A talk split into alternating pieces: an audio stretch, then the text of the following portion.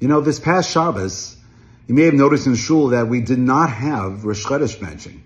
Every single Shabbos Mavarachim, the Shabbos before Rosh Chodesh, we announce when that month is and what day it's going to be on, like we just had for Rosh Chodesh Av and for Rosh Chodesh Elul. But why is there not a Shabbos Mavarachim announcing when Tishrei is going to be?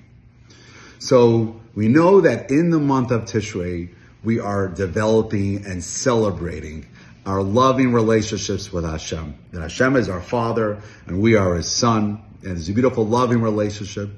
Hashem is our Melech and we are His Eved, loving relationship. And Hashem is our husband and we are His wife. And all these are special, beautiful, loving relationships with Hashem. When it comes to love, you can't be told when you're going to fall in love.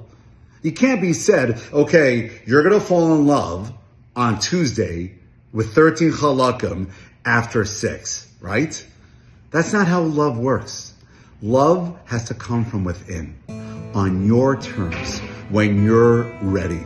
I remember I was dating my wife and, and I asked my dad, like, like, how do I know, know she's the right one? And he told me wisely, when you know, you know and it came from within and it was emes and it was real. And that's the same loving relationships with Hashem that during Tishrei of Rosh Hashanah, Yom Kippur, Sukkot, Simchas Torah, celebrating all these beautiful loving relationships, when you find that moment of love from within on your own terms, when you're ready over the course of the month, then announce Tishrei, Tishrei is here, the loving relationships. But don't just say Tishrei, sing it.